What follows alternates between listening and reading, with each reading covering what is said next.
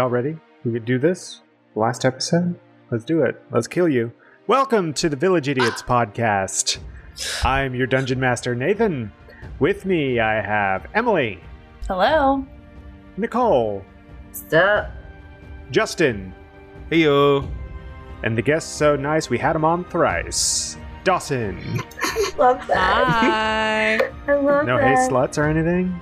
All I figured it's my it's my last day. I figured I'd be nice. Oh, I gotta throw that professionalism on. I get it. I get it. You know, maybe maybe if I'm nice, they'll they'll hound you to have me back. He was using his customer service voice. Not that, never that. Your customer service voice is just you vocally bottoming. Um, Next. Well, on that note, we are a 5th edition Dungeons and Dragons actual play podcast. At the end of every episode, I name a village idiot, and last week's village idiot was. I believe it was me again. Yep. So, last week's episode, the party of level 20 adventurers, almost demigods, they arrived in Dononk Mill and were met with the Captain Lawrence Blastburn the Fourth, I believe. yes. yes. And his Lieutenant Glimwover Tinkertooth. So they met up with Captain Lawrence Blastburn the Fourth, who had just slammed down a snowman head on the table. Twiggy took it upon themselves to take the carrot out of the snowman's head and bite into it. It was gross. Yeah. And they didn't throw up, but that's okay. Uh, so anyway, uh, Tinkertooth explained that these horrors she has basically used her illusion magic to make it look like these things are Frost Feast characters. Frost Feast is the winter holiday in Lanamora. She made them look like various snowmen, reindeer, feast foods, and Frost Feast knights with the magic that she had put into these relays all around the area of the tundra on Oluz, where Dononk Mill resides. So they were given orders to take out the anomaly that these untold horrors that are now Frost Feast icons have been pouring out of, and take that anomaly down and uh, make things ever, all, all come back to normal, so that Captain Blastburn IV can uh, go about their campaign. The party set out after getting a keg of gunpowder from the quartermaster. It is magicked to look like a gluttonous, gluttonous GIF lunchbox. the party has gone out into the tundra and they found a, pair, a set of standing stones and then were beset upon by the mother bun itself, the cinnamon roll in the sky who uh, was apparently in charge of a lot of different pastries, a baker's dozen, in fact. And the party took care of them swiftly. Then they were granted various Frost Feast presents. Twiggy saw in the distance what looked like a gigantic Lord Frost Feast, who is Lanamoran Santa. but then that image faded from the distance and it was replaced by what looked like a lot of frost and mist being flung up. But that is where we ended, and that is where we start. What would you all like to do? was that thing that Twiggy saw in the direction we're supposed to be heading? Yes. Okay. Tinkertooth gave you a map that she had drawn herself, and her map has been true, and the next checkpoint is a guard post. So it's going to take you a few hours to get there, and it's going to be nighttime by the time you get there. Love that. I can see in the dark. So Okay, good. so then we can at rest. I I have night vision.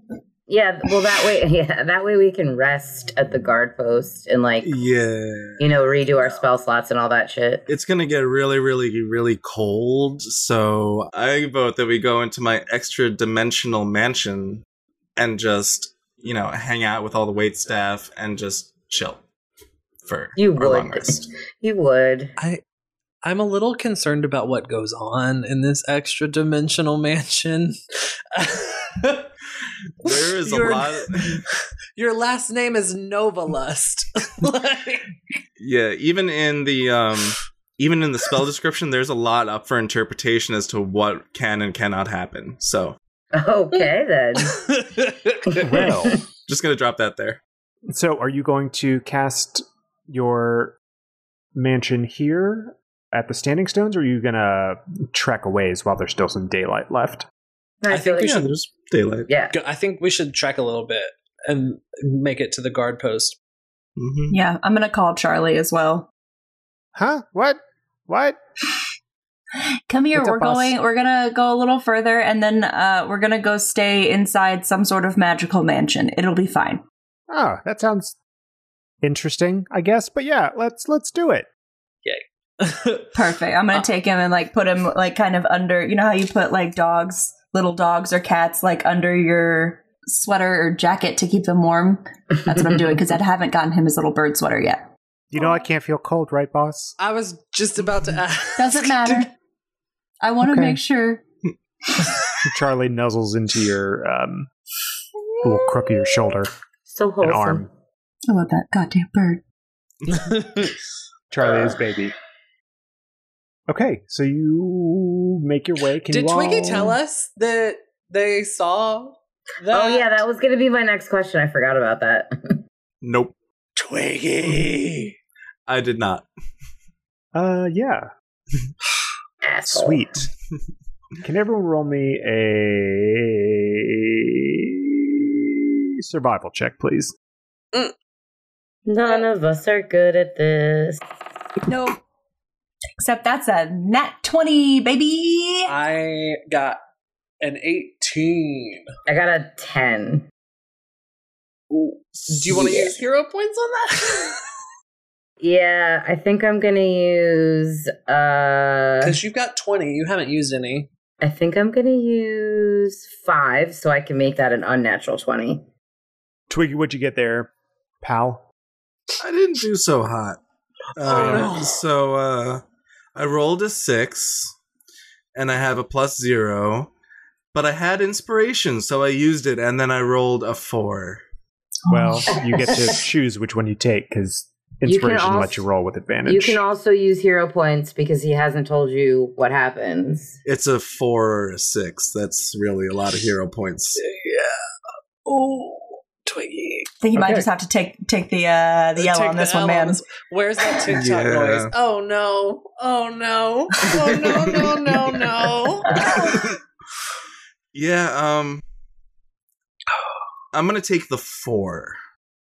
Why the would you- worst one? oh, For the fun, We'll see what happens. for the story. Yeah, for the for the Uh, goof. Tricky now is dead of hypothermia. Bye. Twiggy, you are starting to feel a little cold as you are trekking. You actually, um, you're you're not doing super well. You are going to take a level of exhaustion from the trek. Ooh. So Wow. the first level of exhaustion. Let me read that for you. Good thing we're about to rest. Maybe. Um, That's what we think, at least. So the first level of exhaustion, you have disadvantage on ability checks now. Oy. You're trekking. Twiggy has taken a level of exhaustion. You all kind of notice that Twiggy isn't feeling their normal, glamorous, magnificent self. So, anyway, you all continue along. You can guess that you're getting pretty close to this to this guard post. You can actually start to see it in the distance.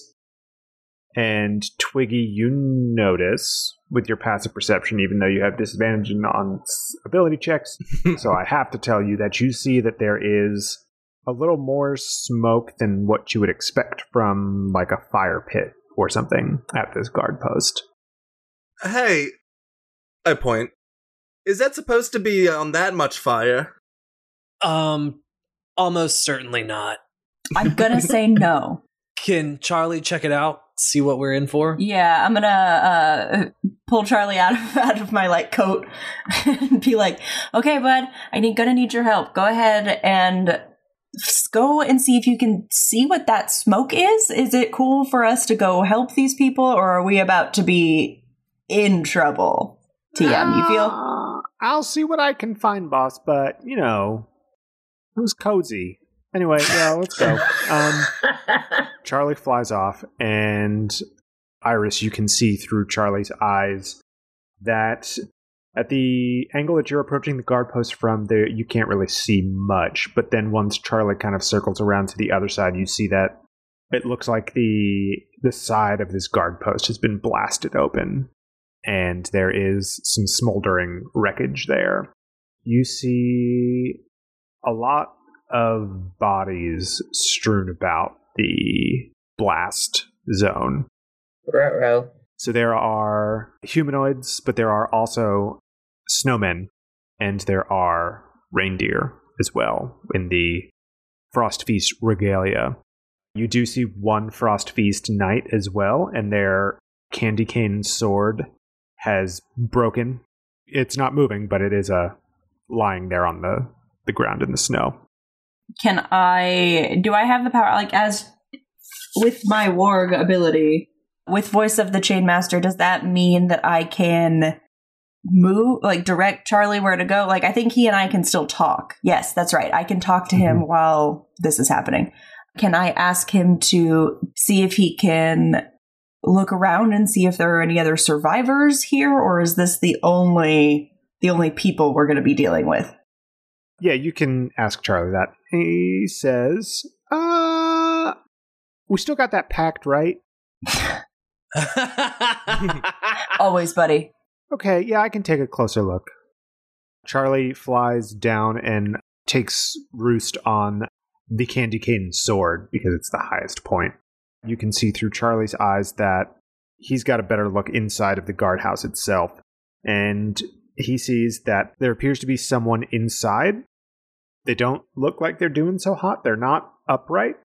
They are um, semi prone, I guess. They're kind of moving themselves along with their arms. It looks like they have lost use of their legs. Fuck. And you see kind of a bloody streak where they have made their tracks and they uh, look to be writing something like on the side of a bench. So if you imagine someone has kind of dragged themselves over to this bench and they kind of held themselves up with their elbows and they're writing something on a piece of parchment. It looks like it looks like one of the um, the members of the Blastburn Company. Are you relaying everything you're seeing to us Yeah. as you're seeing? Okay. Just wanted to make sure Yeah. I knew what we knew. Iris is like Um, describing it out loud as she's seeing it. Um, okay, I'm gonna tell Charlie to come back, and we're gonna try to get up there. How far away are we from that point? You're at like the the farthest you can be away from Charlie, but still be able to have Iris talk to him. I think it's like 300 feet. Okay. Um You're pretty far away. um I uh, I don't know if I want to do this. Oh, if you want to do what? Go go to the guard post? You don't know if you want to go to the guard post? Uh no, um I don't know if I want to cast dimension door and get to that person before they Expire. yeah. Mm. I can carry one willing creature along with me, but that would leave two of you behind. Dimension Door can instantly teleport me anywhere up to 500 feet from my current location to another spot within range. Doesn't have someone have speak with the dead? I think I do. Well, then No, if we get there too was- late, it's fine. I thought I no because he, I I Nate said that I couldn't use that one. Because of Lanamora restrictions. Because Mhm. of this. Animal and restrictions. All right. Mm-hmm. I don't want y'all to talk to dead people. That's that's scary. That's spooky. I don't like it. That's spooky and weird. Oh please! That's that's for the Halloween special. I'd rather speak to dead people than my relatives half the time. God, Oh. real. I would like to reach my hand out to Lottie and ask Come on, let's get to him. Me? Why? Why yeah, me? do you grab my hand? Sure. Do you trust me? You immediately grab my hand and we instantly blink out and blink into existence behind this individual that's crawling to uh you took you took the rogue and not the cleric, the person who Mm, might be able mhm. to heal, heal them. I, oh that's right Un- under- understands that Twiggy has you know, suffered some exhaustion, so they might not be thinking exactly straight. So That's tracks. Oh my god! I, thought, I was thinking if I It's got okay. I'll just throw Malekith real far. I'll, I'll give you your for that Twiggy. I'll give you your inspiration back. Um, I was that's uh, that's good my- RP, my even if of it was thought- unintentional. my train of thought was that you know if I blink into this place and I get surrounded by by baddies, then I'm gonna want a rogue to just like immediately like take out half of the entire group with uh with sneak attack. So that was my train of thought. Wait, why, Emily? Why do you look so affronted right now? because he was like, oh, I'm going to go into this place. I need a bodyguard. Better take the halfling rogue, not the fucking water genasi god who controls the seas to take out half of a group of people. No, bring the halfling rogue. Oh. She'll just stab a stab a stab. She'll be fine. or It'll be the fine. giant snake cleric with a venomous mace. you know, the cleric who tail. can heal the person. You No, it's fine. guys, he was exhausted. I love it. I know. I Give love it. him This is so funny. This is so funny. This, This- is so funny. This unintentional RP is incredible. I love it. so Very good. So I guess Uh, we're hoofing it. Yeah, right. Malekith and I look at each other like, okay, I guess we'll walk. We're good. We got it. No, we're cool. We got it, guys. We'll be fine. Don't worry At first, at first, I was reluctant to go with him because I didn't know what his intentions were. But now I know what the intention was. I'm actually super excited that he took me because as a rogue, I have felt very useless up until this point because everything has been flying or in the water. So I haven't been able to do all the badass shit that I could do. and Twiggy looks down at you and goes, "You're welcome." And then uh, turns the attention to the individual that is crawling on the ground and goes, "Oi, mate, you're right. Well, first, let me describe kind of what happens when you get over there. Okay. So you've dimension doored over there. You kind of whoop, and you pop over in front of the uh, guardhouse. When you set your feet down on the snow, I imagine it kind of lifts you up a little bit, this dimension door, and kind of sets you back down. You feel uneasy, as in, like, you're kind of off balance. But then it kind of fades and you, you feel a little more sure footed. I don't like that. Some of that's because of the dimension door. Some of it is because Twiggy, you also notice that you you've sunk into the snow a little bit, and Lottie, you feel it too. Am I like disappearing because it's a lot of stuff? I was about to say Lottie can only sink so far. There's not much. There's not much of her to sink. It, it's not super quick, but it is noticeable. It doesn't feel like you're standing on the permafrost that you were before. You blinked into fucking quicksand snow. Quick snow. oh, It's quick snow. Quick snow. Uh, Can I? Is cunning action a thing I can only do in combat, or can I use that like at any point? where you can dash or hide or whatever as a bonus action. Yeah, Yeah, it's more for combat. I mean, you're just quick anyway. I just wanted to dash out So- of this situation. Uh, okay, let me describe one more thing before I let you do what you're going to do. Twiggy, you also see that there are more lunchboxes inside of the guardhouse that apparently Charlie couldn't see. And you see this individual here writing on the bench. You're, you're close enough to see that they are writing on a piece of parchment. And it looks like the what they are writing with is a shard of bone. This is some necromantic bullshit. And the ink that they're using is curiously blood red color. What? And you say, Oi, how you doing, mate? Or whatever it was you said. And as they turn and look at you, their eyes look like pale blue orbs. They don't have any pupils. They've got twinkling pale blue eyes. Mm-mm. Mm-mm. Good luck with that sneak attack. yeah, thanks for that, bitch. You bring the rogue, you bring And the then- rogue, and then you ruin the element of surprise. Good job. Good job. Amazing. So that's where you all are. They this individual looks at you with these eyes and they go back to frantically scrawling on this piece of parchment. And they run out of quote unquote ink and then they take this bone shard down to their leg and they pull the, the blood out of there and they go back to writing. I must not tell lies. What is this person writing? He's about to fucking blow shit up. I don't know. I feel like he's doing some sort of scary necromantic spell, but I'm not super sure. You all are not close enough to see what they're writing. I can't- Uh, I can't say anything. We're I'm not for there. sure. Right, we're for sure not close enough. Are me and Twiggy aren't? Unless you want to walk up, you you kind of dimension door in front of where the blast zone was for this guardhouse. Like you have to be able to see the place that you're going. It can be a place you see, one you can visualize, or one you can describe by stating distance and direction for dimension door.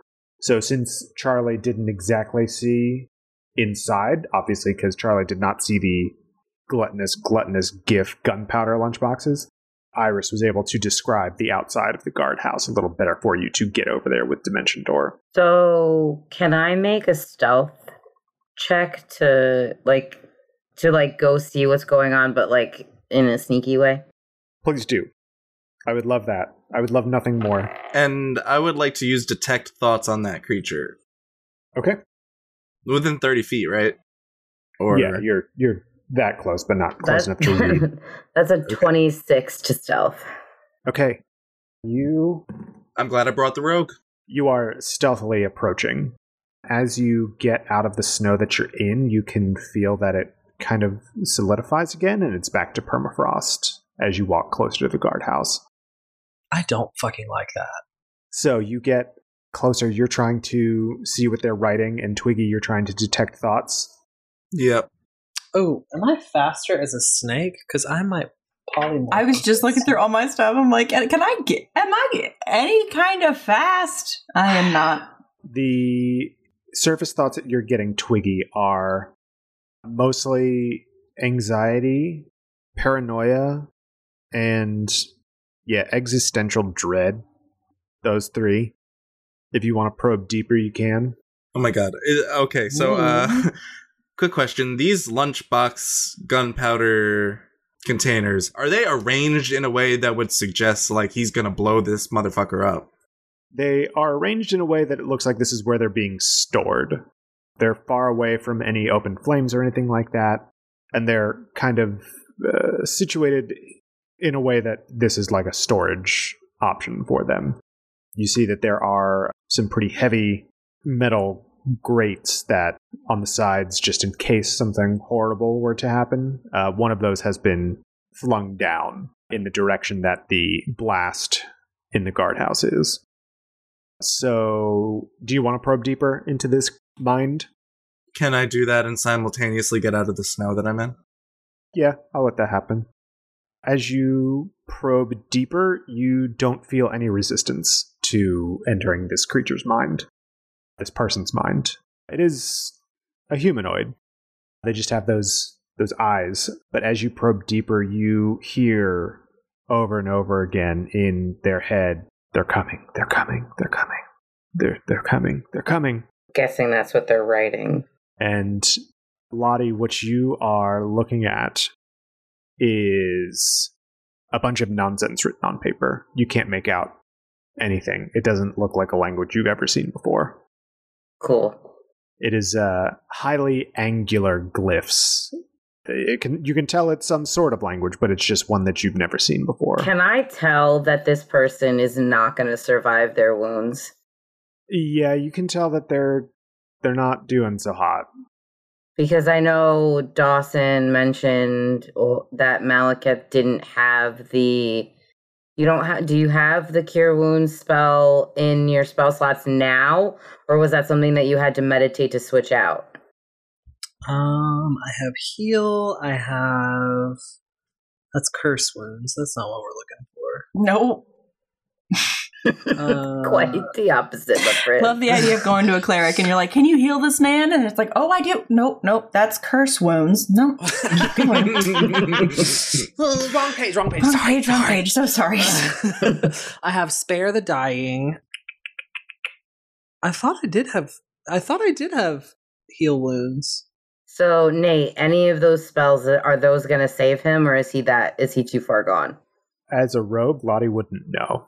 Can- mm. That is not your expertise. You know how to deal the killing blow. You don't know exactly how to reverse a killing blow. Yeah, that's what I'm asking for because I feel like I was just about to go up to this guy and slit his throat to put him out of his misery. But I mean, how on- long is it going to take for them to get to us? We're like 300 feet. I think is what he said. So yeah, it's going to be a little It's going to take too long. So should I just kill him to put him out of Oh his my misery? God. That's your decision. That is your decision. you can't ask us. We're not there. No, I'm just saying. Talking like, character to I'm Twiggy. ask. I feel like that's what I would do. That's what Lottie would do because Then if that's in character, fucking oh my god. yeah, Uh. I'm gonna finish him off. oh, but in a way that I'm I'm doing it like you know to to put this poor fella out of his misery. I mean, Pretty sure he's already dead, but like you do what you want. um, Roll me a melee attack with advantage, please, Lottie. Twiggy, you keep hearing they're coming, they're coming, they're coming. That's in that I'm 20. gonna- Oh, Okay, Roll. Nate's Okay. face. Just I, I imagine Twiggy that you see what Lottie is doing and or is about to do, and you kind of break contact with this mind prior to the end. And right before that, you hear they're coming, they're coming, they're here. Fuck.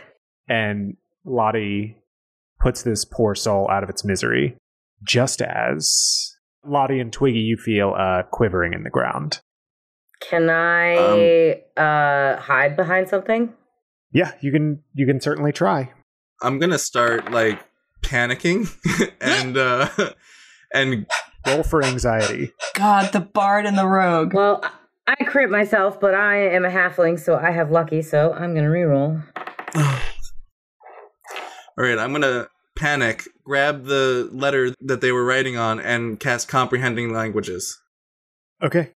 So that's a twenty-eight to self. Okay, you are successfully hidden behind the gluttonous, gluttonous GIF gum barrel storage. I don't know if I want to be hidden behind that.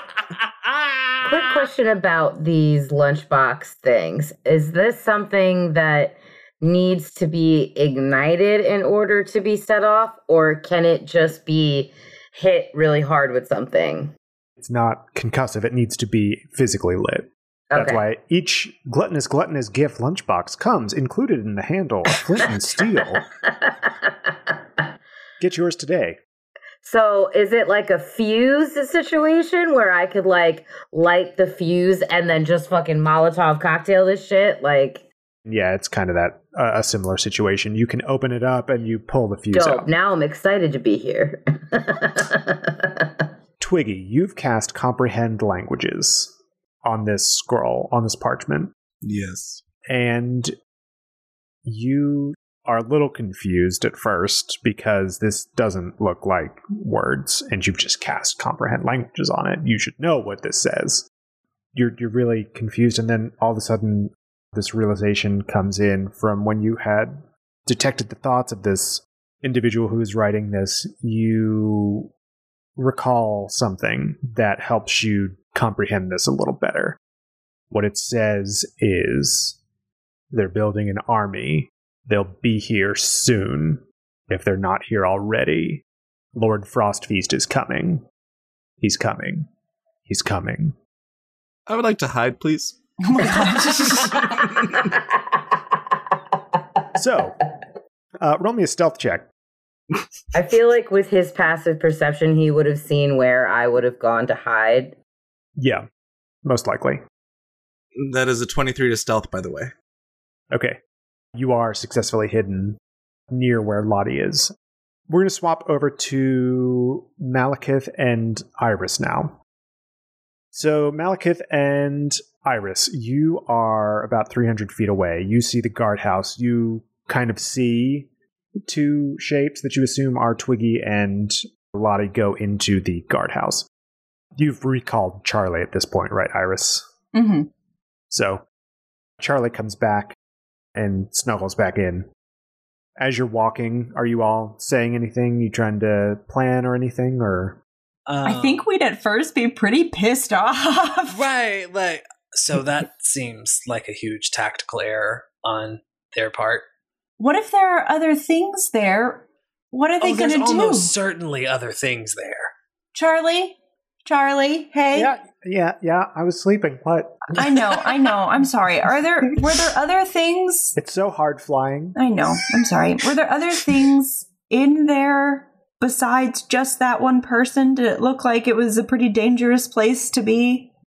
No, it was just snow. Lots and lots of snow. Hmm. I don't like that. Sounds like Charlie's is working for Lord Frostfeast. it's like, mm, okay, I'm gonna tuck him back in and be like, "Do you have anything that can get us there any faster than this?" What? You want me to carry you? Not you, Charlie. Go back to sleep.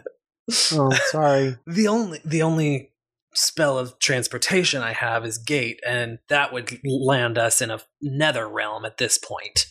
and that is not where we want to be. What about Um, you? Can you? You're a genasi. Can you? Can you fly? Ooh, no. I am a water genasi. I can swim very well. If this was water, we'd be there yesterday. But I mean, I do have create water. I could make it, I could just make it rain in front of us as we're running and make it slippery so we could basically ice skate there. Nathan, would you let me do that? You know what? I cer- most certainly would. You're a level 20 magic user. You you've definitely got this ability.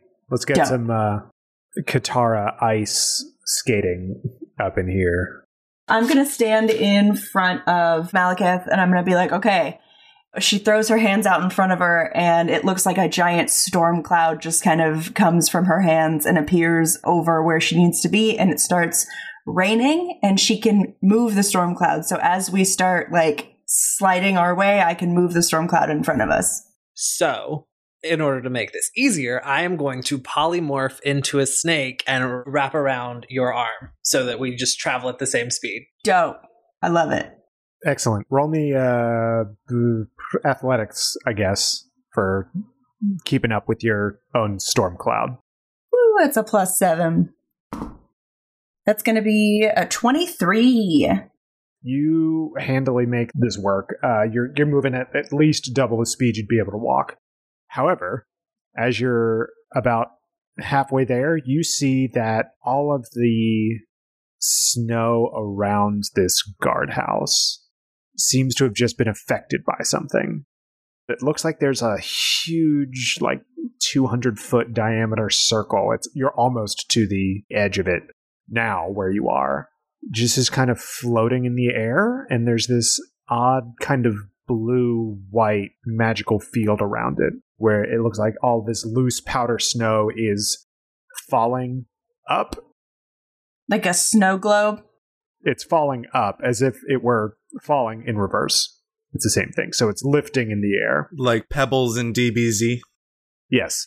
Like anti so like the gravity is reversed. So Yes. Mm-hmm. So as that is happening, you also sense that something's not right, and you're not quite sure what it is. Both of you being magic users, you know that a this isn't normal. You've never seen anything like this before, but also like you just feel uneasy as this snow is falling up. I'm going to do my favorite thing and use uh, detect magic at will because I can do that. um, do I detect any magic around this weird magic circle? Hell yeah! What kind of magic? It's a stupid amounts of um, conjuration magic. Oh, not conjuration.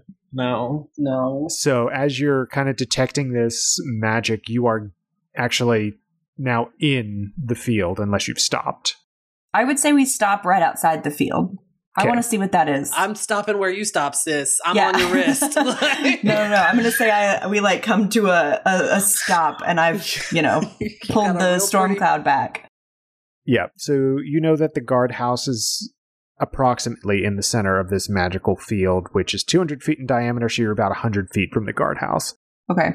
As you stop, you get this uneasy feeling. This is the same feeling that Twiggy and Lottie actually got.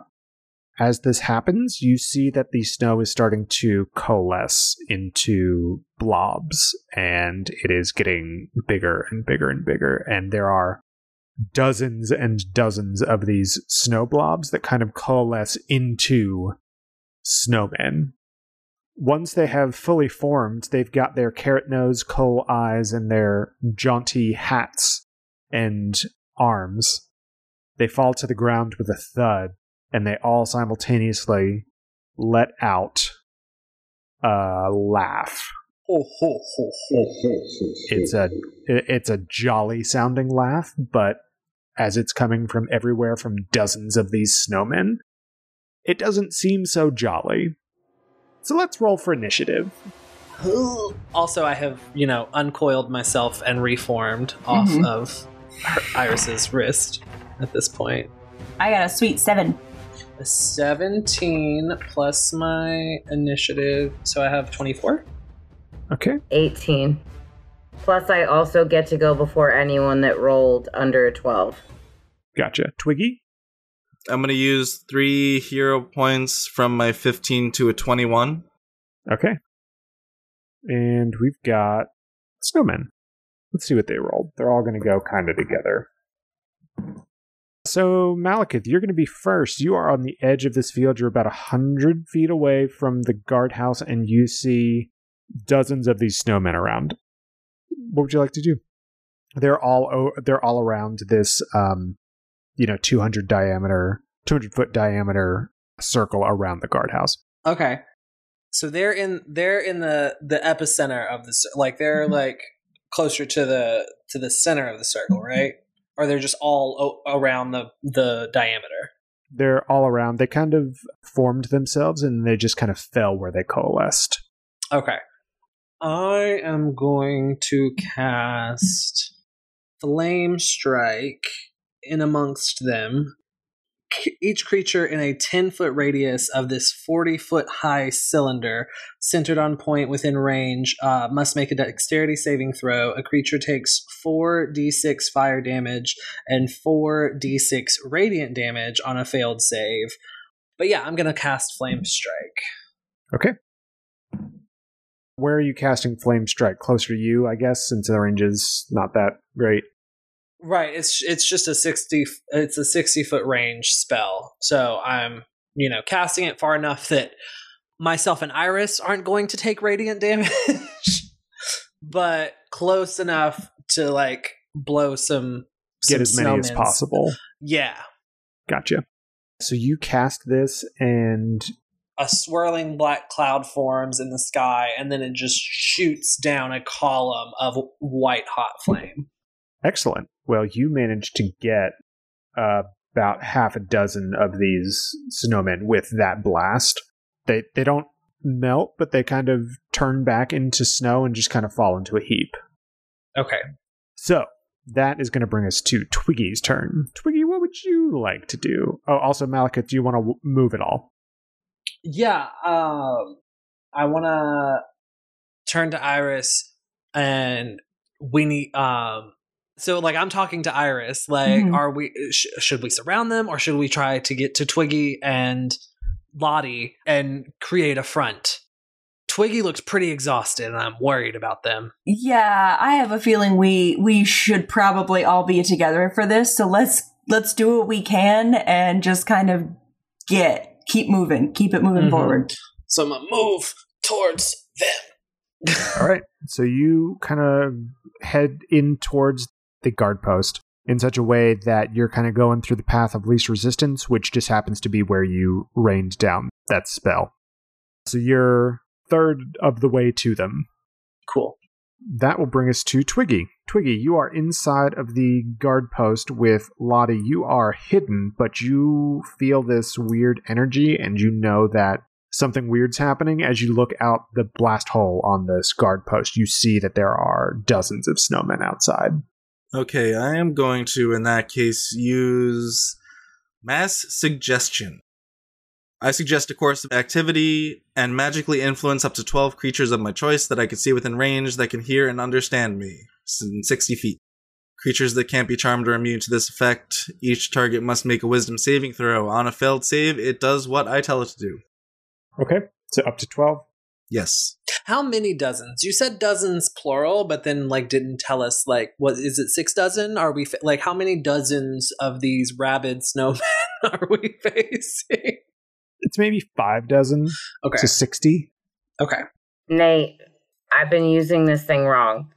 So the in, the going twice thing is whatever my initiative was minus 10. So that's why it was 12 the first time because my initiative was 22. Last time I just fucked up completely. So my initiative was 18. So I go again before anyone with an 8 or under. Yeah, no problem. So I've got to do a spell save. What's your spell save DC? Spell save DC is 21. Okay. Yeah, they fail. So you've got a dozen of these things under Suck your snowman. suggestion. What do you suggest for them to do? I suggest for them to start attacking the other ones who weren't under my suggestion. The other snowmen. Okay. So, snowmen civil war. Okay. That is going to happen on Snowman turn.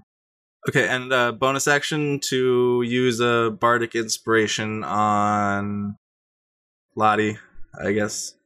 You get a d12 to any ability or attack roll or stuff. Okay, so that will bring us to Lottie's turn. Can you lay the land out for me, Nate, in terms of like how far away things are, where people are, in terms of things? Yeah. So you are in the guard post. You're hiding behind the storage for the gluttonous, gluttonous GIF gunpowder kegs. Twiggy has just suggested that a bunch of snowmen start fighting other snowmen. They have gotten 12 of them ensnared in that. And so you see that some snowmen outside of what you can see right now from the guard post are starting to fight each other. You don't see Iris or Malekith, but you do see Twiggy is there next to you, and you're feeling slightly encouraged that Twiggy's there with you because Twiggy gave you that little bardic inspiration. How far away from these snowmany thingies am I? Different distances away from you, the the closest ones to you would be probably 20 feet away from the guardhouse. I would like to get within striking distance of the closest snowman. The snowman, as you get close to it, you see that it is six feet tall, and as you're closer to it, you see that it's got like razor sharp branch arms. Was it facing me? Or is it facing away from me? I'm going to say this one's facing away from you. Thank you. So I'm going to use my sneak attack bonus. Okay. Um, The next closest one to you is about 15 feet away. Okay, so I'm gonna do my sneak attack, so I get to roll an extra d6 damage with advantage. If enemy is within five feet of a creature, you don't need advantage. A creature on my side, I'm guessing. Would that mean that the the snowmen that are fighting under Twiggy's suggestion are on my side, and I could have used I could use those with advantage too? I'll have to have you roll a an insight to see which ones are for you and which ones are against you. But yeah, Gotcha. Uh, I'll let you do that as a bonus action if you want to. But I know that you can use your bonus action to do other things. Yeah, so I'm going to attack this snowman. Wait, I want to know is this one on our side because it's not is it it's not fighting anyone else, right? You said the next closest one. Yeah, this one's standing alone by itself. Gotcha. Okay, so does a Wait, I have advantage, so I can roll. Yeah, roll twice, take the higher number. Yeah. So 18 plus 14. That's a lot. Yeah, that hits. That's like 32. So with my sneak attack bonus. What is your sneak attack bonus right now? I don't think I wrote that down. Sneak attack is 10d6 at level 20. That's it. That's what it is. So I just rolled for you on my thing because I don't want you to have to roll 10d6 and add it all up. I appreciate So- that. Your short sword is 1d6, right? Uh 1d6 plus 8. Plus 8 plus 10d6. That's going to be 50 damage. So, Lottie, what does it look like when you eviscerate this snowman? Oh, hell yeah. Okay, so I'm just like tired of all this flying shit and so excited that something's finally on the ground. So I just get the fuck out there and I run up really fast and I do kind of one of those like like do you know when you like slide on your knees and you slash at something? You've seen that mm-hmm. in movies. I do kind of like one of those and I like slash it like right at its midsection and it goes poof bye bye. Excellent. Yeah, it goes poof, it falls to the ground in a snowy heap. Do you want to use your bonus action to do anything? Get closer, hide, disengage? Well, you don't have to disengage because there's nothing you're engaged with. Because I already used my movement, but would that be I can still with my bonus action I can still I can move. With a bonus action, you can dash, I oh believe. yeah, true.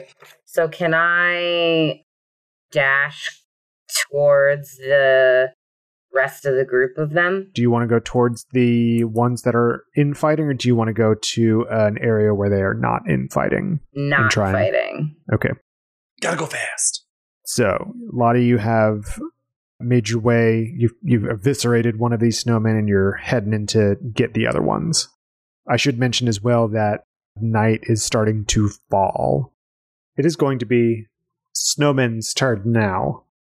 So, Twiggy, your twelve snowmen actually take out nine of the opposing force Fuck yeah, go team. of snowmen, but of those 12, they take out three of yours. So you've got nine snowmen under your control still. There are a, a, a few nearby Malekith. They kind of see you and they start shuffling their way up towards you. You know, they don't have legs, so they can't exactly run. They're just like Sliding along the ground, they're scooching towards you. Some more snowmen are going towards the snowmen that are fighting that haven't seen Malekith or Lottie or Twiggy. I mean, none of them have seen Twiggy or Lottie yet. So the only person that's made themselves known is Malekith. Malekith, about five of them are coming your way. All right, that's fine. Let's go, baby. So that is going to bring us to Lottie's first, second turn. Only second turn. First and only second turn. Yeah. Um You dashed away, right? yeah. So you are now kind of behind the next snowman. How far? Within combat range? Yeah, you're close enough. You're within combat range. So I'm gonna do the same thing, and are they? F- am I able to use my sneak attack bonus? It does not appear that they have seen you, so so excited about this that I actually get to do the shit that a rogue is meant to do. Okay, that is a natural twenty. all right. So you deal. I'm going to say that there are two snowmen and nearby, and you're going to be able to just take both of them out. So let me just because this doesn't happen a whole lot. You know, rogues getting a critical. So it's going to be two d six plus eight plus twenty d six oh my god. Oh my god. For a total of ninety damage.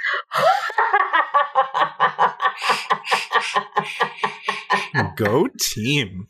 So I'll let you, uh, yeah, go ahead and describe to me h- how you take out two of these snowmen that are hanging out here. In my head, the snowmen are kind of standing a little bit apart from each other. There's like a little bit of distance in between them. So what I'm gonna do is the f- one that's closest to me. I'm just going to stab, and then I'm gonna do this awesome like turn around where I like dance around the other one, and I come at the other one from the front and just stab. All right, your your daggers strike true, and these snowmen fall into heaps by your blade. Short sword, not daggers. Uh, Sorry, your your short sword. So they are OUT out. So you've taken down three so far. Can I go now towards the bigger group? Yeah, you can make your way over there. Okay.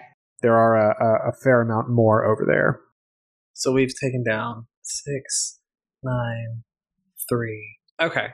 I'm just trying to keep track of how many we've Yeah, downed. so y'all have taken down 18 so far. Out of And how then- many? 60? 60. You've 60. taken down almost a oh my third of the force. Iris, it is your turn. What? I get to go? I get to do things now? Holy Yeah. shit. That's what you get for rolling low on initiative. Ugh, so we forget for having a rogue 20 level 20 rogue go twice. God, Sorry. sneak it was just that one time, I promise. I would like to cast Whirlwind. It says a whirlwind howls down to a point that you can see on the ground within range. The whirlwind is a 10 foot radius, so 20 feet total, 30 foot high cylinder centered on that point. You can use your action to move the whirlwind up to 30 feet in any direction along the ground. The whirlwind sucks up any medium or smaller objects that aren't secured to anything and aren't worn or carried by anyone. A creature must make a dexterity saving throw the first time on a turn that it enters the whirlwind or that the whirlwind enters it. The creature takes 10d6 bludgeoning damage on a failed save. In addition, a large or smaller creature that fails the save must succeed on a strength saving throw or become restrained in the whirlwind. When a creature starts its turn restrained by the whirlwind, the creature is pulled five feet higher inside it, unless the creature oh, is Oh, at the top. A restrained creature Jesus moves with the whirlwind and falls when the spell ends, unless the creature has some means to stay aloft. A restrained creature can use an action to make a strength or dexterity check against your spell save DC. If, if successful, the creature is no longer restrained by the whirlwind and is hurled 3d6 by 10 feet away from it in a random direction. Wow. So basically, I'm going to put all these snowmen in a blender and just fling them around. Yay, slushies! Slushy time! I would just say, look where you're casting because Lottie is a small object. Yes, yes, but we're about 100 feet away. So, what I want to okay. do is I want to cast this whirlwind about, I'm assuming there's no one within 10 feet in front of me. I move 30 feet at a time and I use my action to run. So, like, I'm 30 feet. Okay, so I front of you. want to cast this about like 10 feet in front of Malekith. Like, and I want to, as we move, as we're running, I want to Mhm. move this with us. So, as on every action, I can move it up to 30 feet. So, I want it to always stay about 10 feet in front of us. Okay, so do you want to use this as a shield or do you want to use this as like a deterrent for anything that's trying to follow you? So, basic or in front of us, I basically want it to be kind of like a vacuum clearing out the path in front of us as we're running so we can get there without having to fight. Basically, I want to us to be able to use our movement to run. Oh, but I got the mace all venomed up and ready. Get there. if I, you still may need to use it, I wouldn't put I it away. right. But if I can get collect up a bunch of snowmen on our way there, once we get there, I'll just fling them all out, and then we can. That's the Yes. plan. That's what I would like to do. Is that okay, Nathan? Yep. You got that spell up? Nathan's just like, this is not going to plan. These are Oh, the range is 300 feet, by the way. Just heads up. okay. So you cast it 10 feet in front of Malekith. It's a 20 foot diameter whirlwind. So wait, is Malekith about to? They're gonna go next turn, and they're gonna run 30 feet, and I won't be able so to I move it. Right. So I already ran 30 feet in eh, ahead of you. And the the whirlwind has like a 20 foot radius of effect, doesn't it? Yeah, Because it's so you want to cast it a little bit further in front That's of what I'm you than 10 thinking. feet. maybe so- I'll do like 30 feet in front of you, so Yes. that once it like the edge of it is 30 feet in front of you so that Yes. means when you once you start your next turn you'll get right to it then it'll be my turn and i can move it 30 more feet Yes. dope Yeah, because you can move it 30 feet on your turn, correct? yeah Yeah. So you can summon it in, move it, and then Malekith can move up to it. yeah and then i'll move it again Yeah, you cast this whirlwind in front of Malekith, and it ensnares. It ensnares nine snowmen cool on the on the first casting of it. As you move it, you get an additional one snowman. You actually like just lasered in right on a big group of them, and as it's moving in that thirty feet, you get like one more. okay So, 10 snowmen are now restrained by your whirlwind. Okay so they should take damage or they have to, to Do strength Um, saving throws or be restrained? yeah a creature takes 10d6 bludgeoning damage on a failed save Okay. Because of the size of the whirlwind and all of the snow and stuff that it's kicking up, and maybe snowmen that it's destroying, I am not going to tell you how many snowmen make it out alive Oh. until it moves again. I will say that as you, the whirlwind moves, you do not see any snowmen of the 10 that have been sucked up in it so far. gotcha Would you like to move? You're going to move up to Malekith. um yeah i'd like to move up to Malekith Come on, sister. So, any bonus action, anything like that? Reactions? Is this a concentration spell? I'm guessing. uh yes it's a concentration spell but no i don't have any bonus actions or anything All right, that's going to bring us back to the top of the order. Malekith, it's your turn. A big old whirlwind of snow blender just came up in front of you. What the fuck? And then I like look back and see that Iris is casting. I'm like, okay. okay this isn't a new thing Not another thing. Okay. Um. So, are there any snowmen in my immediate vicinity? There, a, a lot of them have been sucked up by the whirlwind. Mm-hmm. There are a few stragglers off to your left, away from the guard post. How close are they to me? I'd say within 30 feet. Okay.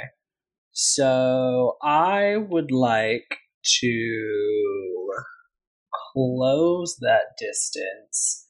And how many are there? Did you say three? Yeah, there's about three over to the left that haven't been sucked up by this whirlwind. So I would like to close that distance and whip out with my tail and smash the other one with my mace. All right. Because Make I some get attack two rolls. actions. Do it. What is the roll on a Ugh, on a yuan-ti? Like the the You're looking for a mace attack bonus, yeah, because I have the the mace of terror. and that's a plus one, right? I think so. Damage is going to be a 1d8 plus your strength modifier plus your plus one. And then you just got to do an attack roll for. Right, right, right, right. Two attack rolls. That's a nat twenty. All right. So that'll And- be 2d8. And then- okay, okay, so we'll put the 20 on my tail and then the the mace is a 7 All right, so that you're going to miss with the the mace, but your your tail will be able to do some bludgeoning damage. okay. Tail attack. There's no tail attack here, but what the fuck? I thought there was one uh, let's just say it's a D8. So let's do yeah D8 plus strength modifier. okay and it's 2d8 right Yeah, because it was a critical hit. okay and then my strength modifier is plus 3 so that's 12 plus 3 so that's a 15 All right, you knock one of these snowmen into one of the other ones. I'm going to say that this knock actually causes them to the, the one that was hit to take some damage too. So the one snowman you hit gets knocked into another, and that one takes 10 damage. They're both still up, and they are close to you now. mm-hmm. And there are three total. So you lanced out with one with your Mace of Terror and missed, and then you hit the other one with your tail and knocked it into the third. So that is going to take us to Twiggy's turn. Twiggy, what would you like to do? Uh, I would like to do some real cool stuff right now. Let's see what you got. Nothing you know knows where you are right now. You're still hidden. Okay. I would like to first cast my um, bonus action Unbreakable Majesty. I can assume a magically majestic presence for one minute or until incapacitated. For the duration, whenever any creature tries to attack you for the first time on a turn, the attacker must make a charisma saving throw against your spell save DC. On a failed save, it can't attack you this turn. It must choose a new target or the attack is wasted. Okay, so that's your bonus action. So what Yeah. does that look like? You've got some sort of spell effect, some sort of aura around you now. Yeah, basically like start shimmering like a f- kind of like Twilight, motherfucker. kind of like uh I just did this really great skincare routine and I'm like I'm like glowing. Like literally glowing. Period. Awesome. It's all about that chemical exfoliation. So I would like to walk out from where I am to kind of get a better vantage point if that's possible.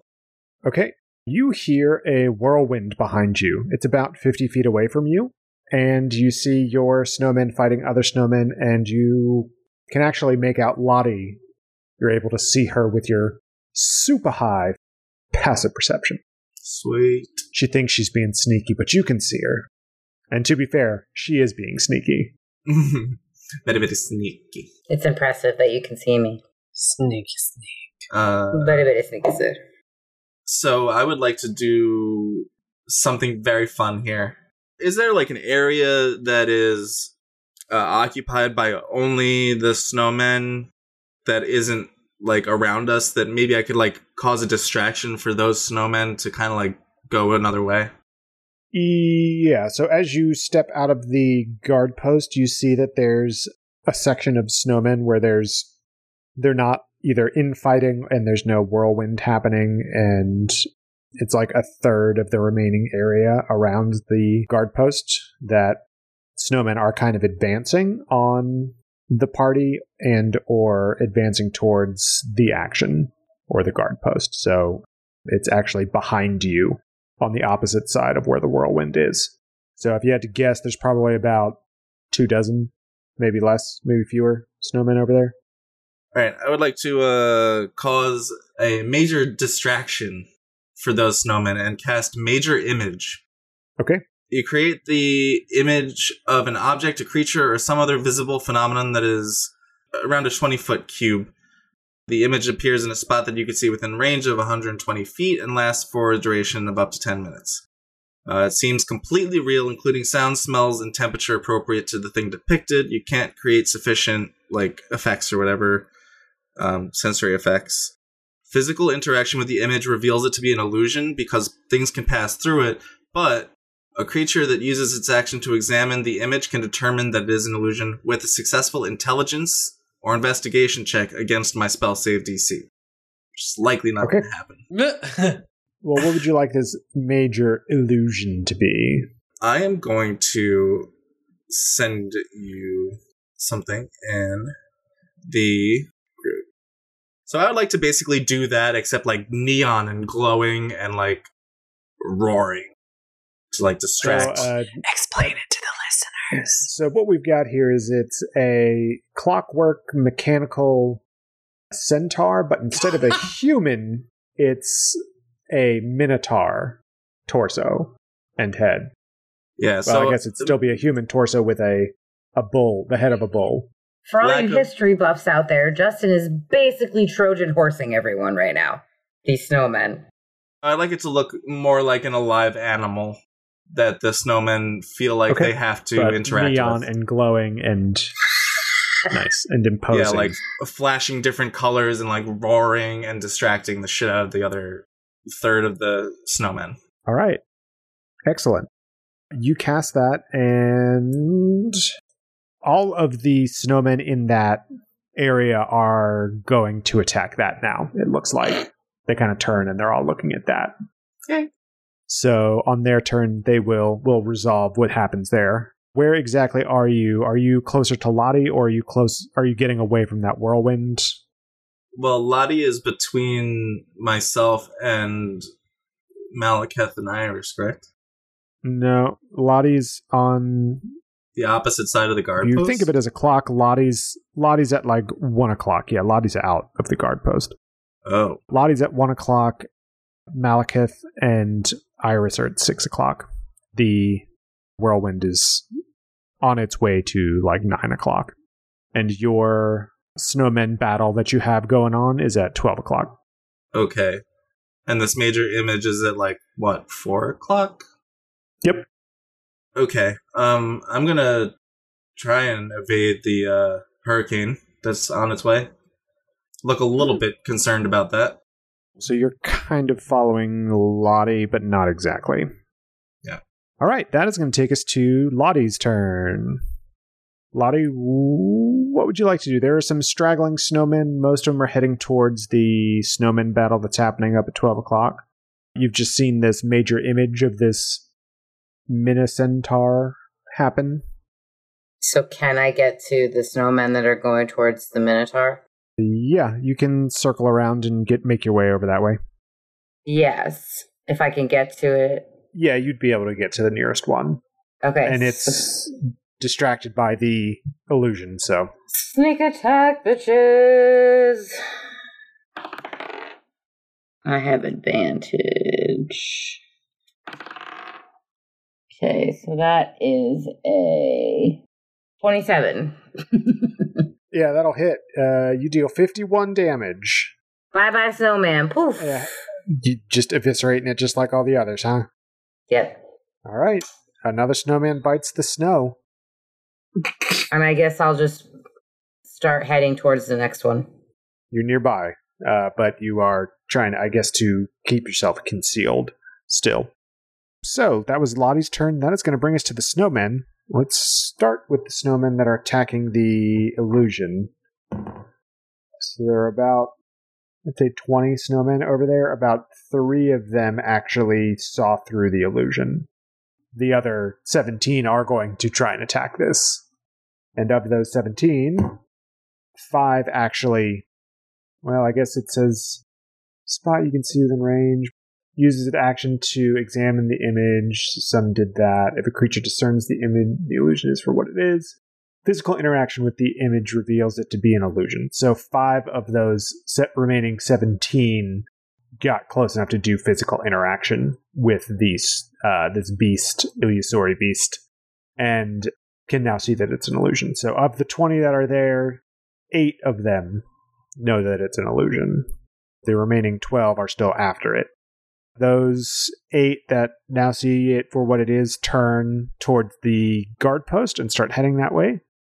And of the ones that are remaining of your small little army there, Twiggy, half of them perish, taking out the remaining forces that they're fighting, but they take out the ones that they're fighting as well. So you have four remaining under mass suggestion. I also cast a major image at seventh level, so I don't need concentration on it. Ah, okay, good to know. So we've got a good number of these snowmen down. You're guessing probably about half of them, but you can't tell because of the whirlwind. But there's a good force coming from the spot where this illusion is. But anyway, there's a few that are attacking Malekith. One of them lands a hit, and that hit is going to do. Ooh. You take 10 damage from the snowman as it rakes you with its terrible branchy claws, Malekith. All three of them that are by you attacked you, but only one of them actually managed to land a hit. Whew. Is that cleric armor, I tell you. That will bring us to Iris's turn. My turn's pretty easy. I'm just gonna keep running, and I'm gonna move my um, whirlwind thirty feet. Okay, so moving the whirlwind, you actually get up to the point where the snowmen were infighting. So you, all the snowmen that were in that congregation, kind of get swept up in it.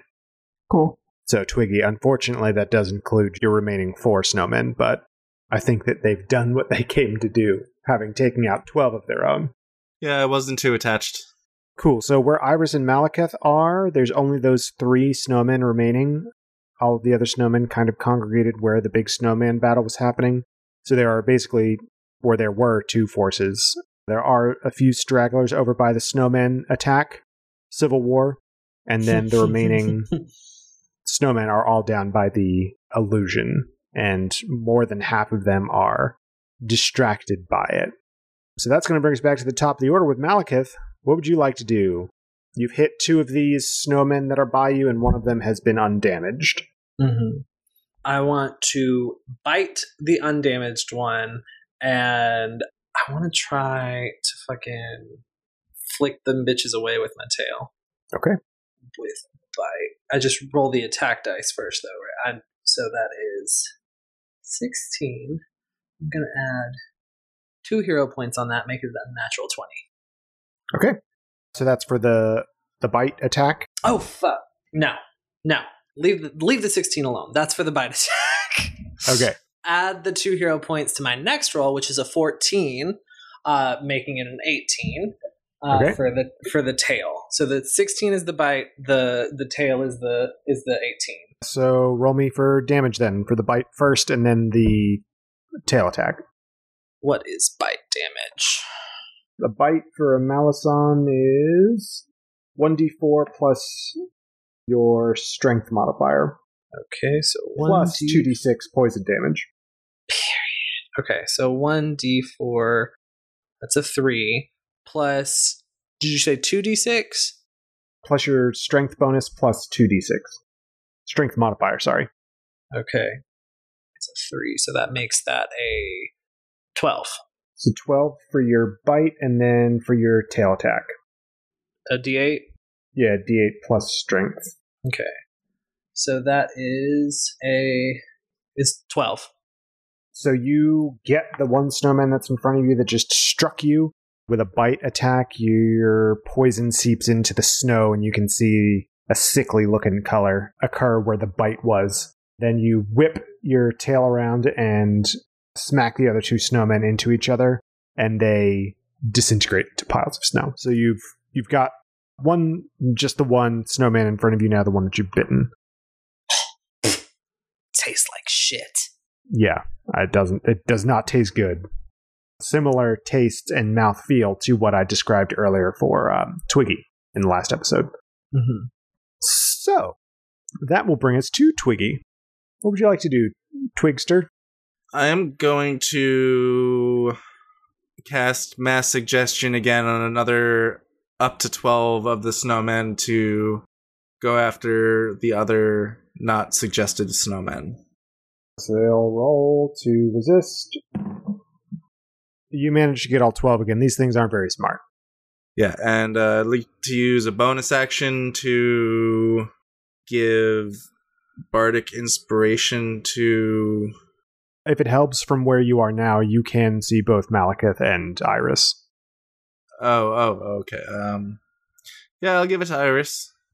Give a bardic inspiration D12 to you. Cool. So that'll bring us, unless Twiggy wants to move.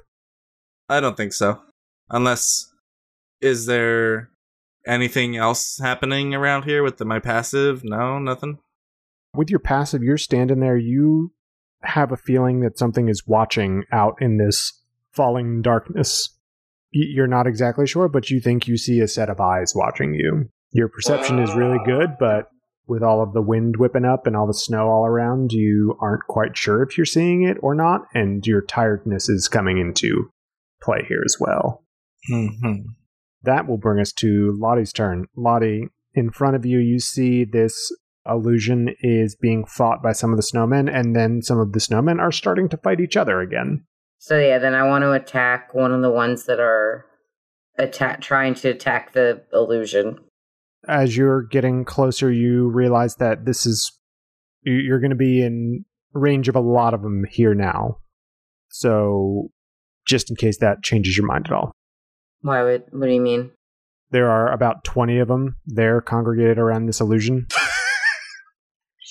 You about to get jumped, Nugget? I'm not really worried about that because I have this wonderful thing called Uncanny Dodge where all my damage rolls get halved. Um, so, uh, yeah, no, I'm fucking just getting in there. But so my first roll will, I'll be able to add my sneak attack bonus, but the other ones I probably won't. So you are unconcerned about the number of snowmen up here. So get on up and roll me that roll, roll me those sweet damage roll, or not damage rolls, but attack rolls. That's a nat 20. All right. So I'm going to say that with this roll, you can take two more of them out. You dealt 97 damage for 2d6 plus 8 plus 20d6.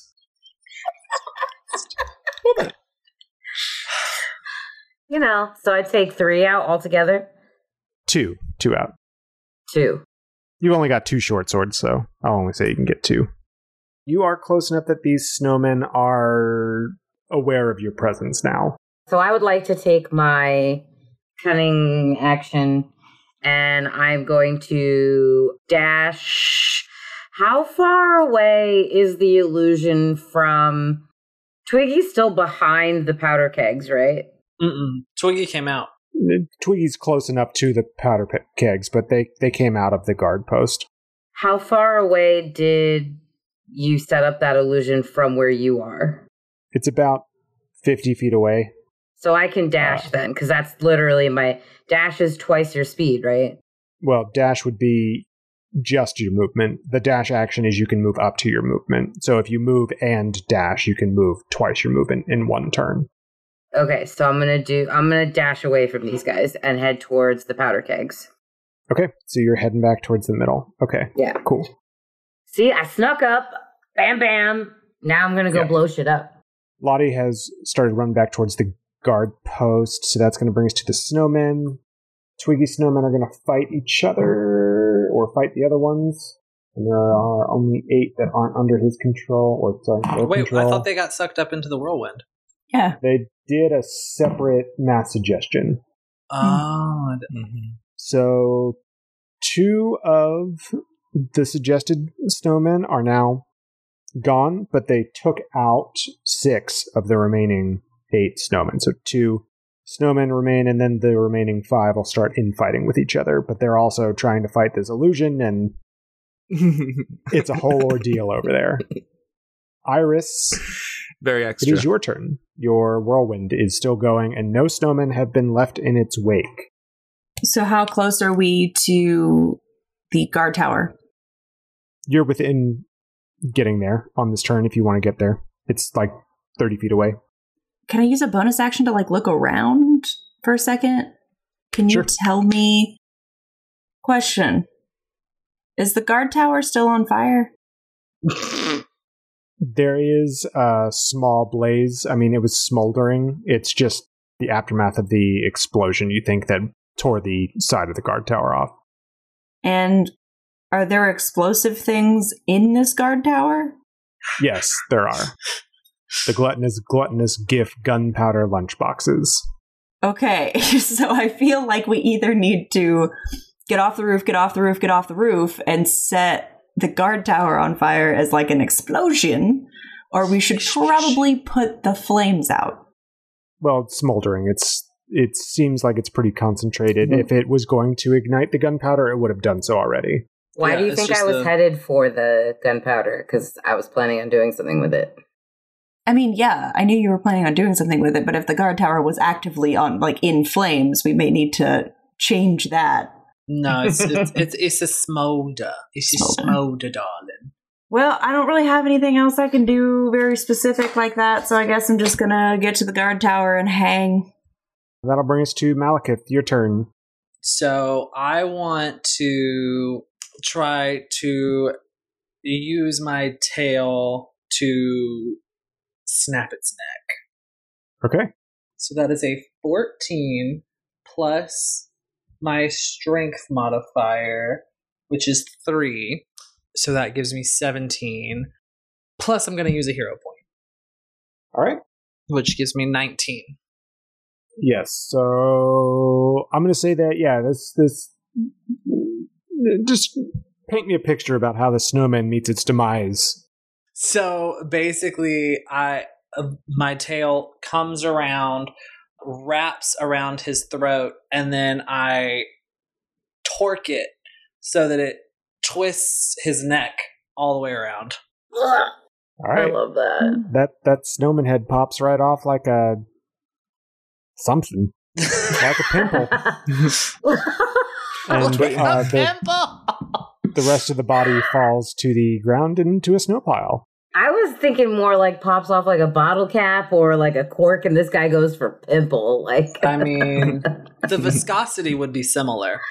Yeah, I mean, you all don't know what these things look like under the snowman illusion. Ugh, that's true. Ugh. So, Malekith, you want to move? Or are you moving towards the guard tower as well? Yeah, I'm a, I'm a, I'm gonna catch up with my good sis Dyson. That'll bring us to Lottie. You can reach the guard tower in this turn. Wait, why? I thought uh, Oh, sorry, Porque Justin. no Twiggy's los Twiggy. Yeah, Twiggy yeah, goes Twiggy's before turn. me. Sorry, sorry, Twiggy. Twiggy. sorry. Can I, uh, the eyes in the sky? What do I see? Do you want to do like a, a full on perception check? Sure. You do have disadvantage on ability checks because of your exhaustion. Ooh. Uh, let's see. What is the perceptions? You can use hero points as well. That is uh 24 and a 26. So 24, please. All right, so you notice that there is actually a figure there. It's not just your imagination. It looks like it's it's fairly close. It's within 100 120 feet of you and it's towering over you. It's the same Lord Frostbeast that you saw in the mist earlier, but from much farther away. And you can see them clear as day standing it, it's towering like 60 feet tall, looking down at you. Fuck that. And he's on Hmm. the other side of the guard tower. Yeah. Okay, Yeah. Opposite of all of the action. gotcha. So, as if they are watching over what's happening here. I mean, I really, I really know what I want to do, but I know it's not going to be able to be done. So mm-hmm. Go for it. Do it. Try Yeah. it. Yes, Try- and. Yes, and. Come but on. not within. I can't get there in time. Oh, it's it's with it's out it's outside of your range. yeah. What's the difference between polymorph and true polymorph? It's a great question. I'm glad that you asked. The only difference I could see here is not only the range, but polymorph would have to be creature into creature, Mhm. as opposed to true polymorph, where you could do creature to creature, object to creature, or creature to object. Mhm. Those are the only differences I could tell. Polymorph versus true polymorph, it's more, um, you get more variety with it. hmm I mean, it's out of range anyway. Unless you'll let me be cinematic. Mhm. You want to, do you want to, uh, ready in action maybe to see what happens? Yes, yes, I would like to ready polymorph. Okay. Polymorph or true polymorph? Because polymorph has a range of 60 feet, 60. true polymorph is 30. Regular polymorph, so 60 feet. 'Kay. I'm ready the shit out of that. Yeah, and it does require con- concentration as well. Okay, so you are readying polymorph. That'll bring us to Lottie's turn. How far away is Lottie from the that's was it like a stack of lunch boxes? Like it was like multiple. Yeah, it's it's like um it's like a rack of these lunch box powder kegs. Okay, how far away is Twiggy from it? Twiggy's pretty close, about 20 feet away. Okay, and how far away am I? Like, can I get to it? Yeah, you can get there. Uh, it'll take like 15 feet of movement. Okay, so I'm gonna get there. I'm going to light one of them, and then I'm going to use my dash action and scream run to everybody. Okay. You screamed what? Run away. So you you lit one of these kegs within the rack where it is right now. Yep. So you're not carrying it with you and going to like throw it No, or no, no, anything. no. I'm like I'm trying to like blow this whole bitch up because once one of them goes off, the amount of you know it's gonna spark. All of them are gonna. Right. Blow It's, up. it's going to be big boom. Yeah. Bitch, we can't move that fast. You don't know the blast radius on these. That's why I said run. Okay, Oh, that'll bring us to the snowman's turn. They are in continuing to in fight. Yeah, there's only like two or three snowmen left between them fighting with each other and fighting this illusion, which will bring us to Iris's turn. You have just been told to run. I guess I'm gonna fucking run the other direction now. I guess. Okay, are you? Are there people still in the guard tower? Lottie just went in there and she lit the fuse of one of the kegs. and I Lunchbox used kegs. my cunning action to dash away from it Yeah, we don't have while I while I was screaming, "Run the fuck away!" so to answer your question, not really. No. Yeah, I don't have anything else I can do, so I guess I run. Are you running in the same direction as Lottie? I guess. I don't know where else to go. All right. That'll bring us to Malekith's turn. You just heard Lottie yell, run. Luckily, I wasn't as close to the guard tower as they are. So, yeah, I'm going to. Um, how close are they to me now that they've run? I'll say they're running towards you. Yeah, they're pretty close to where you are right now. If you were to run, you'd be um, going in the same direction as them. Twiggy, you've just heard Lottie yell, run.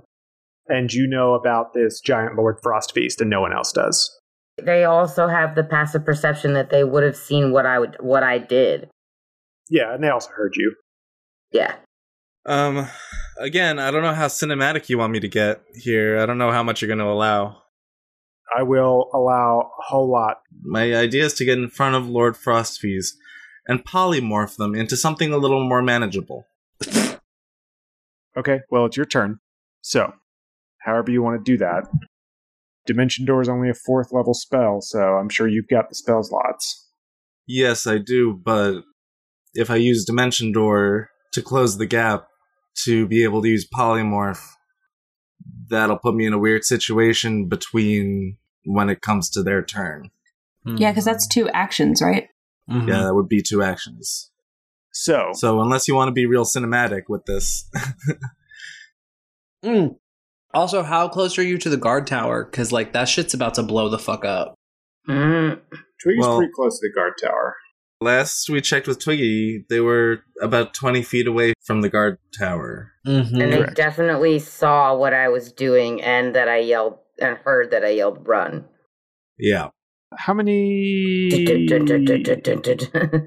How many hero points do you have, Twiggy? Hero points. I have 17 hero points left. All right. Here's what we're going to do. You're level 20. You're some sort of badass, practically demigod. Anyway, the closest thing that Lanamore has to a god. All the four of you. So, let's do this. I'm going to tell you the difficulty that I'm thinking of for this thing. No, I'm not going to tell you. I'm going to tell you that it's high. Very high. And I'm going to say if you're going to try and do two spells of this caliber at the same time, you've got to roll me like some crazy arcana. Like, roll me a real high arcana. Like, I mean, real high. Like, most of the difficulty classes I set for things are like 18, 20, sometimes up to like 24. If I think it's like crazy, I'll tell you this it's not those numbers. So, if you would like, you can try it. However, if you fail, It'll be spectacular. it'll be a spectacular failure. This would be a situation where I might name you the village idiot, but in this case, this is the last session we've got with these characters. So, Let's go. Come on. Go out in a blaze of glory. the only way Twiggy knows how. If Hercules should fail, Zeus will fall. Okay, well, Find out what happens. It's fun. here's where it gets real interesting because uh, I have one level of exhaustion, which gives me disadvantage on ability checks. Oh, It does. So You're gonna have to push yourself pretty hard. my second roll was a nat 20. So my first roll is a little bit lower at a 16. Not terrible. And then if you still. add your like 17 hit points, you're Yeah. gonna get it up to like whatever 17 times 2 is. 34 Oh, 34 Lord. plus 16. is 50. So yeah, I would like to use uh, a 50 arcana to uh So wait, you just used these all of your hero points? Yes. Yes. yep he really is going out in a blaze of glory. like, Oh my god. Well, you know what they say. It meets, it beats. what? Are you fucking kidding me? Oh my gosh. I set the DC as 50. This is why we've got these hero points so you can do cinematic shit like this. Amazing. Oh Here's the thing, though. my god. So this means you get to cast these two high level spells in the same turn. However, it still needs to make that wisdom saving throw to avoid the effect of the polymorph.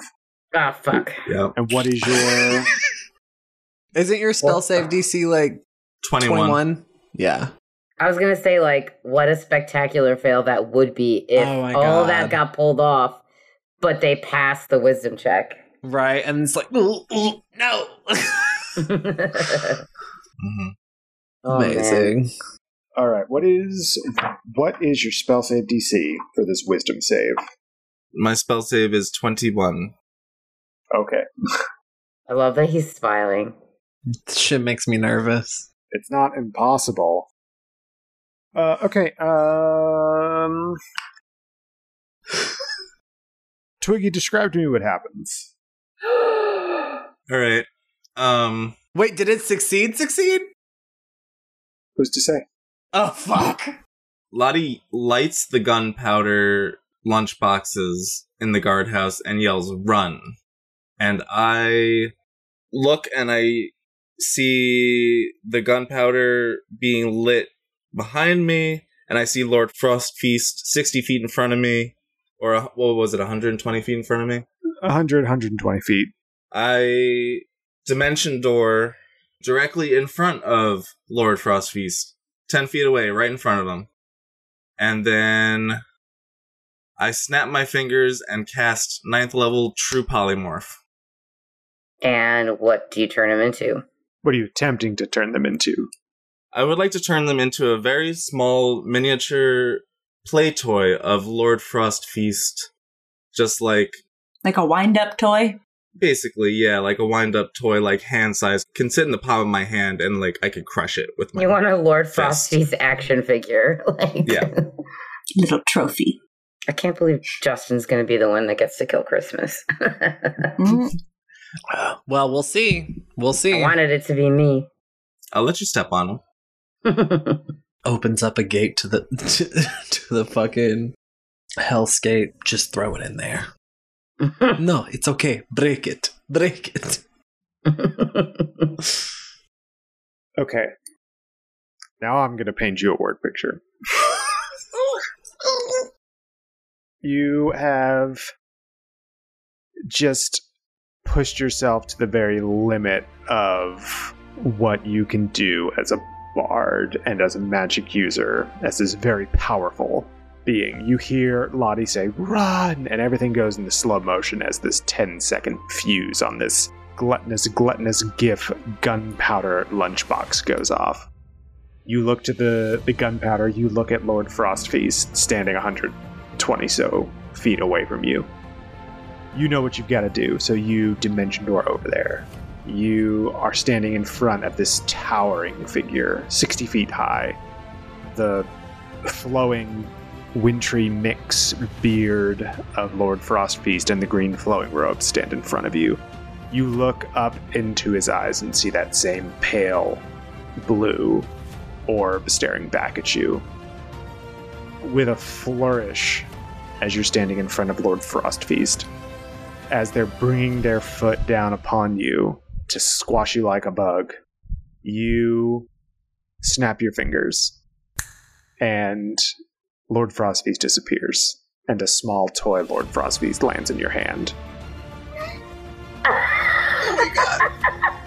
As this happens, you hear a scream from all around you as all of the rest of the snowmen disintegrate into snow. As the miniaturized Lord Frostfeast lands in your hands, behind you, a hundred feet away, a massive explosion sends the guard tower into a blaze of glory. Everyone is fairly safe from the explosion, but now there's a gaping hole and a scar in the tundra. Wow. You don't look at the explosion because you're cool. Yeah. you turn your back on it. I can imagine like the the cinematography now of Twiggy standing with their back to the blast and their hair like kind of flowing in the uh, the blast wind while they're holding up the tiny Lord Frostfeast toy in their hand.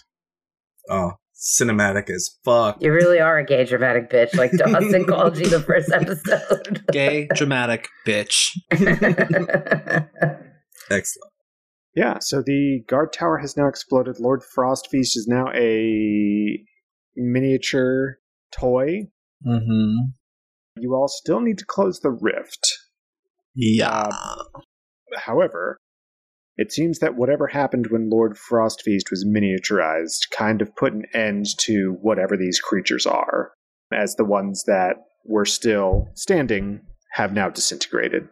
How long does that polymorph spell last for? One hour. Oh, okay. Uh, so we gotta rush over to him and get get that thing squared. Throw him back into the portal, seal it up. But like, isn't the portal like a couple hours away? From where you are right now, you might be able to get there in an hour's time if you book it. okay. so Um, someone like pick up Twiggy because he tired, and let's get the fuck out of here. Yeah. So Twiggy is gonna have to get on my back, and I will carry Twiggy as Twiggy carries the the polymorphed motherfucker, and we gotta go. Maybe Iris wants to do her fancy waterwork to make things go faster. Ice skating. I mean, I can. I'd have to use another one of my spells. Oh wait, maybe that one's not. I don't think that one is because you're just the water genasi that you can. No, you're right. That's uh, like that. create water. I can do that at will. Cool. Yep. You're Mhm. fucking Elsa, and it's awesome. Yes. Let's do it. You all go skating down the path that Iris makes for you all through the tundra. Night has completely fallen now. You can see what looks like an aurora in the distance in the direction that you're going towards the anomaly itself. It looks pretty bright from here, brighter than any aurora that you've seen. But as you approach where the, the spot where the anomaly should be, you realize that it's not an aurora, and this is the tear itself. This is the anomaly that is putting off this light. It's a wicked red electricity crackling through thin air, just holding still right where it is.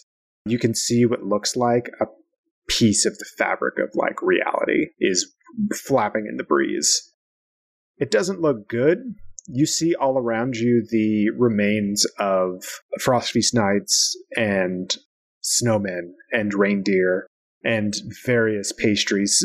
Mother buns even bigger than the mother bun you encountered before, the grand mother bun, if you will.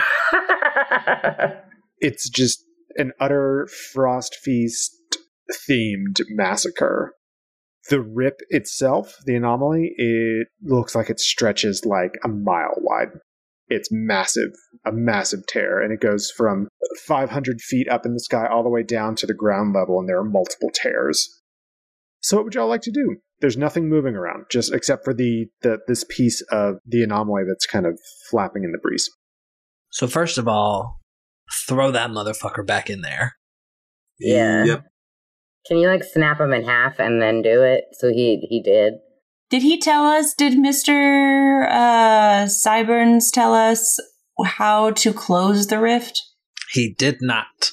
Nope. said that you all would figure it out. Um, You're smart. so Oh, I should note as well that you see the blinking artificer's ward all around as well. Somehow, I guess scouts put the, the wards up this far down. Oh, to keep the illusion going. so we can either destroy those sigils or whatever the fuck, or I can cast dispel magic. Either one will work. I don't know. Maybe throw in Lord Frostfeast back into the portal. We'll close it up. Maybe. Snap him in half and throw him back in. do that. Do that. Do that. Okay. I take the little toy frost feast, snap it in half over my knee, and then just like one after the other toss the two pieces, the two halves into the void, the anomaly. Okay. You throw Lord Frostfeast back into the this tear, the anomaly itself. And for a second it looks like nothing's gonna happen.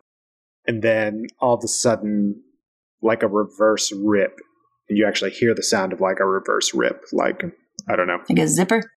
No, it's not a zipper. Let's do some Foley work. Hey, Justin, take this clip that I'm going to do and then just play it backwards. I need to put it in my microphone. All right? Yes, please. Here we go. I need complete silence.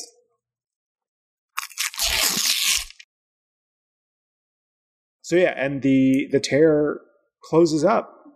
The red crackling electricity isn't there anymore.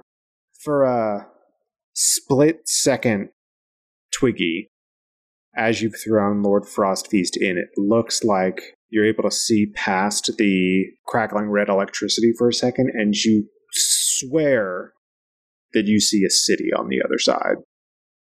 But you're not sure if that's the exhaustion or if that's actually there or if that was just a trick of the light or what. But you look and you, you kind of, you know, rub your eyes and there there was nothing there. By the time that you try and get a second look, it's closed up.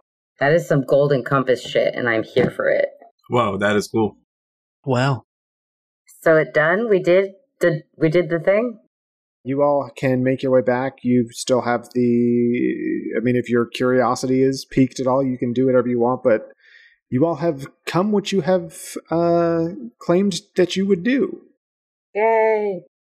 I want to know what these things really are. Well, All right, I'll fucking cast dispel magic. okay. You're gonna have to roll me a an ability check using your spellcasting ability modifier. This is gonna be a pretty high DC as well. Just letting you know. I can't I'm tell just you gonna what go it is. stomp on those fucking things and break them. So that's a tw- what is that? 17 plus 6 is a 24 and I'm going to use what I have like 14 hero points left, so I'll use Oh, fuck it, we're done. So I'll use all 14 of my hero points. Okay. Yeah, that'll be sufficient. so basically I so. I take a moment, I'm gonna kind of breathe in, and I kind of feel the fields of magic that are happening, and I can I can kind of see them like thread, and I just pull them apart. as you take these deep breaths, you smell the the scent of cinnamon and nutmeg and all the good spices and sugar and you know roast and everything as you rip everything apart all the threads of magic you see the lights in these artificers devices slowly blink out and fade to nothing and as they do new smell assaults all of your noses. it's no longer the sweet and savory smells of Frost Feast. It smells somehow in this tundra like you are in the middle of a bog and it smells like ash and peat and it assaults your nose in a way that like horseradish does when you take a bite of it Hmm. where it kind of burns. It's it's not a good smell. And as you look around, it's no longer snowy and charming and reindeers and frost feast knights. It is disgusting around you. There is gore all around. There are creatures that have limbs in places that they shouldn't be. You see what once were snowmen now appear to be hideous bird like creatures with long black beaks in place of the carrot of the nose. You, You bit bit a that. beak, man. You bit You the crunched on a beak. Yo, you Ozzy, O- you Ozzy Osbourne, that shit. Immediately, Iris and Malekith are like, "You bit a beak." You bit a beak. Each one I swing around and I go, each one of the pastries or what were pastries look like gigantic bulbous kind of um, pustulant heads Pustulant. Ew. I don't like that word. Merry Christmas. yeah they fly with wings that sprout from their ears and they are horrible to look at and they're just eh, eh, there's random pools of fluid all around you and you look upon this scene and are assaulted with these smells and sights, and you understand why they put this illusion magic up on I it. don't like the word fluid. nope, neither do I. It's, I feel like it's just ambiguous enough. I'm gonna say Iris goes, "Oh my god!" Like she looks like she's gonna throw up, and she's like, "Oh god." Oh my god, I'm gonna be sick. Hold on one second, one second. And she like backs everybody away from the area and she's gonna cast, uh, because I haven't had a chance to and we're wrapping up, Yes. her Yes. eighth level spell of tsunami. Yes.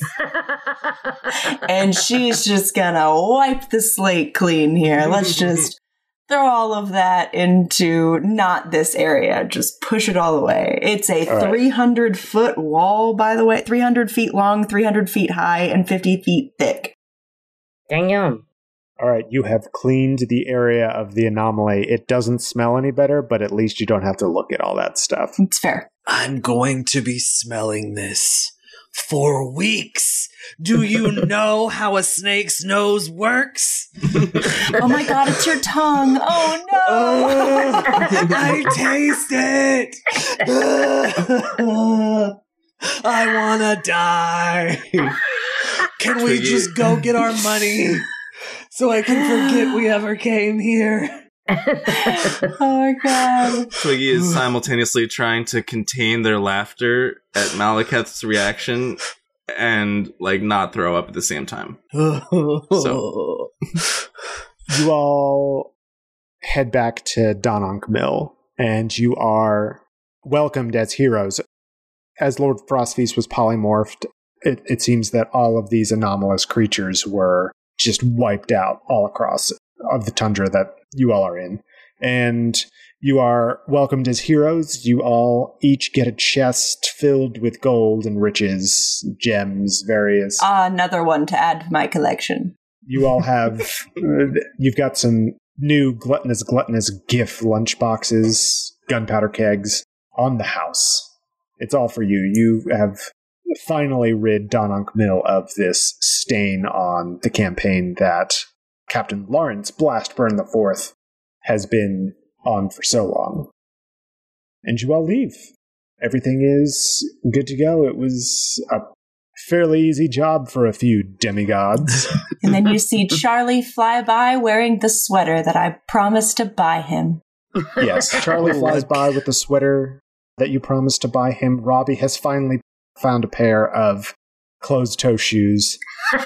Oh man, I was hoping he was in a full parka and still wearing flip flops. I was gonna say, I feel like no, he's he's got a jacket, but I feel like we're standing on the ship, and I look down and I'm like, Robbie, why are you not wearing the shoes that I bought you? And he's like, these are these are my comfy shoes. These let my uh, you, you you know I need to let my feet breathe. It's you know, Why do they need to breathe? rank. You know what? It's all right. Honestly, his foot smell better than what I just tasted.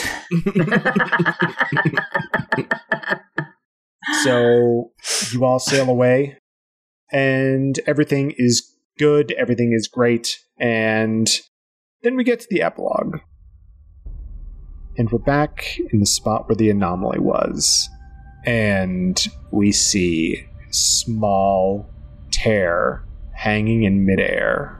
It's only a few threads, but you see a little crackle of red electricity. Just a little one. And that's where we're going to end. Thank you all so much for listening to this uh, winter episode of the Village Idiots podcast. I had a great time DMing. I hope my players had a great time playing, and I hope that you had a great time listening. We don't need to name a village idiot this episode because it's the end of this. This is the, the last episode that we're recording for 2020. Well, I guess this episode's coming out January 5th, 2021. So Happy New Year. Happy New Year, y'all. Uh, thank you so much for listening. Thank you for uh, listening throughout this year of 2020. We couldn't be here doing the things that we are doing without you, and we uh, we thank you every day. We think of you every day. Thank you, listeners. Yes, thank you to everyone that listens to us. Yeah. Oh, so anyway, social media, right, Nicole? Yeah, we definitely have a social media. Uh, you can go to. Tw- Yep, we have one. That's We the thing do. that exists in this time of 2020. It is. Uh, specifically, go visit our Twitter at Village Idiot Pod. And if you want to talk to me personally, you can find me at Nicole the Nerdy. You can find me at jroma20. I'm at Neurotic Good. You can find me at Village Idiots DM. I am at AU Plated Garbage on Twitter. Um, Dawson, do you have anything that you would like to plug for the last time? Uh, for the last time, I will let For all of you one. know. Oh, I will let all of you guys know that um, there will be a podcast forthcoming sometime. By the time this comes out, it'll be 2021, so sometime this year. It'll be Sex with Bex, and we'll be talking about all of the things you wish you had learned in sex ed. In the meantime, bug these guys and let them know how much you love me, and I will come back and be a special guest again. Oh, we'll be begging you to come back. Yeah, thank you so much to Dawson as well for being on and being a great guest for this winter episode. the we loved having you here. The best ever. And It stay tuned because I'm sure we'll have Dawson on for uh, Dilly and Dally, so we'll figure that out. That's happening. That's happening. We also have a website, Uh. villageidiotspodcast.com. Lots of cool stuff up there, like artwork, the Village Idiots tally, and a link to our Patreon. Speaking of Patreon, want to hear more from your favorite idiots? Well, you're in luck because we have a Patreon. For just a couple bucks a month, you'll have exclusive access to some DM insights with Nathan and behind the screens. Listen to Nicole and I BS and What's What with Dilly and Dally, and even a mini prequel campaign set in the world of Lanamora. If a subscription to our Patreon is too much of a commitment for you, we'd love if you could leave us a quick review on iTunes.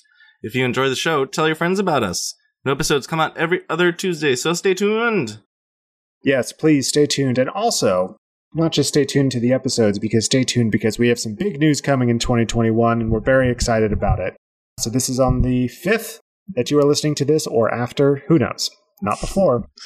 but in the next few weeks, we are going to be making some big announcements that we're very excited about. So, uh, keep your eyes on our Twitter feed, I guess. Um, anyway, thanks.